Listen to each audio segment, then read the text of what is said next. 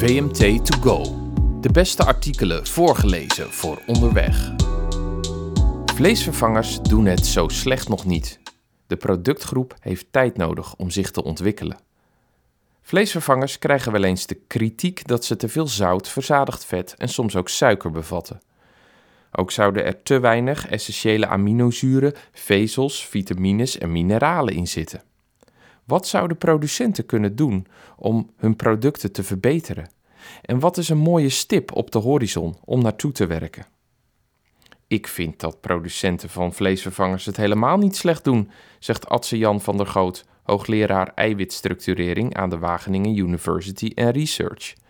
Het grotere doel is minder vlees en meer plantaardig eten. Producenten van vleesvervangers hebben binnen de mogelijkheden die er waren de best mogelijke producten geproduceerd die bij dat doel aansluiten. Maar de ontwikkeling van een nieuwe productgroep heeft zijn tijd nodig. De eerste auto's die in de jaren 50 op de markt kwamen waren ook nog niet perfect. Ik ben ervan overtuigd dat er nog veel mooie ontwikkelingen komen, waardoor we in de toekomst nog beter in staat zijn om gezondere vleesvervangers te produceren, zegt Van der Goot. Hij vindt dat er nu soms te veel verlangd wordt van vleesvervangers. Dit geldt vooral voor de kritiek op het gehalte aan voedingsstoffen, zoals essentiële aminozuren, vitamine B12 en ijzer. De vleesvervangers van nu zijn bedoeld om eens een keer wat minder vlees te eten, zegt hij. Dit betekent dat ze vlees niet volledig hoeven te vervangen. De meeste mensen eten nog zoveel vlees en drinken zoveel melk dat er geen tekorten optreden als een deel van dat vlees wordt vervangen door vleesvervangers. Er begint pas een probleem te ontstaan als we meer dan een derde van ons vlees vervangen door vleesvervangers. Dit wordt op dit moment nog niet door veel mensen gedaan.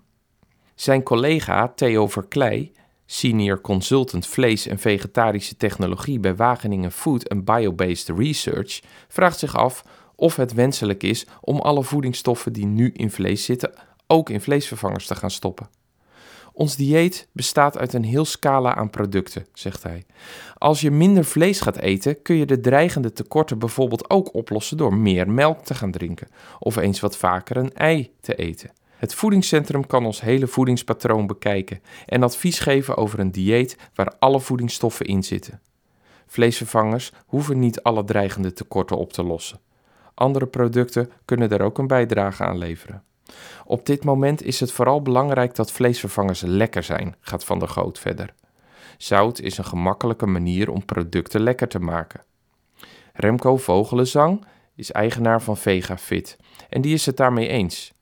Als je consumenten verschillende vleesvervangers laat proeven, dan zegt 77% van de consumenten dat de zoutste variant het lekkerste is. Slechts een paar consumenten kiezen voor de minder zoute variant. Over het algemeen zijn dit de mensen die al gewend zijn aan een zoutarm dieet. Toch is Vogelenzang zich er wel degelijk bewust van dat er iets moet veranderen. Twee jaar geleden constateerde het voedingscentrum dat veel vleesvervangers te veel zout, suiker en verzadigd vet bevatten. We vonden dat we daarmee aan de slag moesten gaan. Daarom hebben we in oktober als sector met het CBL afgesproken dat alle vleesvervangers op 1 januari 2022 maximaal 1,5% zout mogen bevatten. Dit geeft alle producenten de kans om het zoutgehalte in stappen te verlagen. Als bedrijf vinden we het belangrijk dat we aan de normen van de Nutri-score A voldoen. Dat betekent dat we al onze producten zodanig hebben aangepast dat ze deze norm ook halen. Voor het zoutgehalte betekent dat dat onze producten maximaal 1,5% zout mogen bevatten. Een jaar geleden zaten onze producten nog op een zoutgehalte tussen de 1,8 en 1,9%. Dit hebben we in stappen teruggebracht naar 1,5%. Vogelenzang heeft het zoutgehalte op een vrij eenvoudige manier teruggebracht. Hij zegt: We hebben alle enkelvoudige kruiden in schaaltjes naast elkaar gezet. Vervolgens hebben we een chefkok, onze kruidenleverancier en onze productontwikkelaar gevraagd hoe we het kruidenpalet het beste konden aanpassen. Dat was een heel gepuzzel, want niet alle kruiden reageren hetzelfde op zoutreductie. Peper komt bijvoorbeeld sterker naar voren. Nootmuskaat en foelie proef je juist minder goed. Zo gingen zij voor alle producten op zoek naar de beste balans. Dit team heeft voor elk product een stappenplan gemaakt waarbij het zoutgehalte in twee of drie stappen werd verlaagd. Na een jaar zaten alle producten onder de 1,5% zonder dat dit ten koste ging van de omzet. We hebben van consumenten geen klachten of opmerkingen gehad over de smaakverandering, zegt Vogelenzang. Volgens mij hebben ze er niets van gemerkt. Het is vergelijkbaar met de zoutreductie in brood een aantal jaar geleden. Je doet het in kleine stappen zodat consumenten wennen aan minder zout. Daardoor valt de smaakverandering niet op. Vogelenzang beseft dat dit slechts een eerste stap is. Als we in Nederland allemaal minder zout willen gaan eten, betekent dit dat alle vleesvervangers in de toekomst naar maximaal 1,1 of 1,2% zout moeten. Dan zullen we opnieuw aan onze producten moeten gaan sleutelen. Het verbaast Theo Verklei van de Wageningen Food and Biobased Research niet dat veel vleesvervangers een hoog zoutgehalte hebben. De grondstoffen voor veel vleesvervangers, zoals eiwitisolaat of soja-eiwitisolaat, kunnen al 3 tot 6 procent zout bevatten.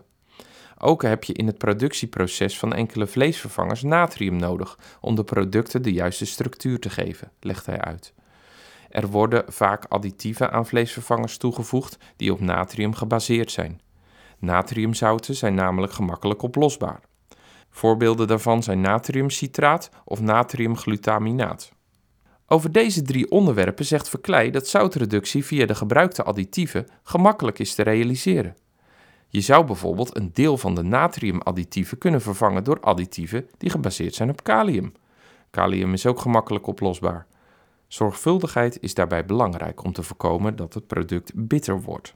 Maar wellicht kun je 15 tot 30 procent van de natriumadditieven vervangen door kaliumadditieven zonder dat die bittere smaak een probleem wordt. Een stuk lastiger is het om zout te reduceren in het productieproces. Verklei zegt: bij bijvoorbeeld gluten-eiwit heb je natriumzout nodig om het eiwit te ontwikkelen en daarmee het product structuur te geven. Je kunt het natriumgehalte verlagen en kijken hoe je de problemen die dan ontstaan op een andere manier oplost. Sommige additieven kunnen bijvoorbeeld voor meer stabiliteit zorgen. Het verbannen van zout uit de grondstoffen noemt Verklei de grootste uitdaging. Het hoge zoutgehalte in de eiwitisolaten is nodig om het product te kunnen winnen uit de grondstof, legt hij uit. Voor veel producenten is het al een enorme zoektocht om een grondstof te vinden die in voldoende mate beschikbaar is en de juiste functionaliteit heeft. Zelfs als je bij twee verschillende leveranciers grondstoffen koopt met precies dezelfde specificaties, dan zul je merken dat de ene grondstof anders geleert of een andere structuur geeft dan de andere. Dus het is best om eerst te kijken hoe je op andere manieren zout kunt reduceren voordat je aan de grondstoffen gaat sleutelen. Naast zout is een tweede issue de hoeveelheid vet in producten. Om een Nutri-score A te halen, heeft het bedrijf VegaFit de hoeveelheid olie in haar producten het afgelopen jaar verlaagd van 7 naar 5 procent. We hebben gestuurd in de recepturen en in het productieproces, vertelt Vogelenzang. We zijn de producten bijvoorbeeld net iets korter gaan frituren, waardoor ze minder vet opnemen. Door ze vervolgens met net iets meer stoom te laten garen, voorkomen we dat de producten droog worden. Sommige vleesvervangers gebruiken bovendien olie met verzadigde vetten. Zij zouden op zoek kunnen gaan naar een olie met meer onverzadigde vetten. Dat was bij ons niet aan de orde, zegt Vogelenzang. Wij gebruiken zonnebloemolie en dat scoort al goed in de verhouding tussen verzadigde en onverzadigde vetten. Verklei geeft aan dat het voor producenten geen probleem hoeft te zijn om de juiste olie te vinden. Olie zorgt ervoor dat het product een smeuig profiel krijgt. Daarom is het belangrijk om een olie te kiezen met een smeltprofiel dat bij jouw producten past. De keuze in plantaardige oliën is groot en ook de beschikbaarheid is goed. Dus er is altijd een olie te vinden die bij het product past. Een laatste punt van kritiek is dat er soms suikers worden toegevoegd aan vleesvervangers. Je kunt gekarameliseerde suiker gebruiken om je producten kleur te geven, vertelt Vogelenzang.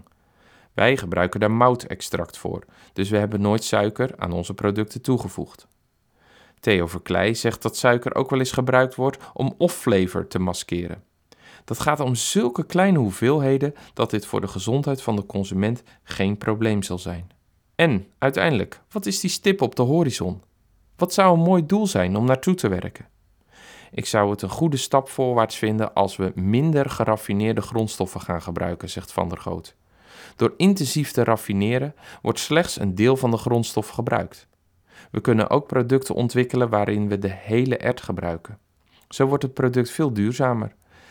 Het betekent wel dat deze producten nutritioneel minder op vlees gaan lijken.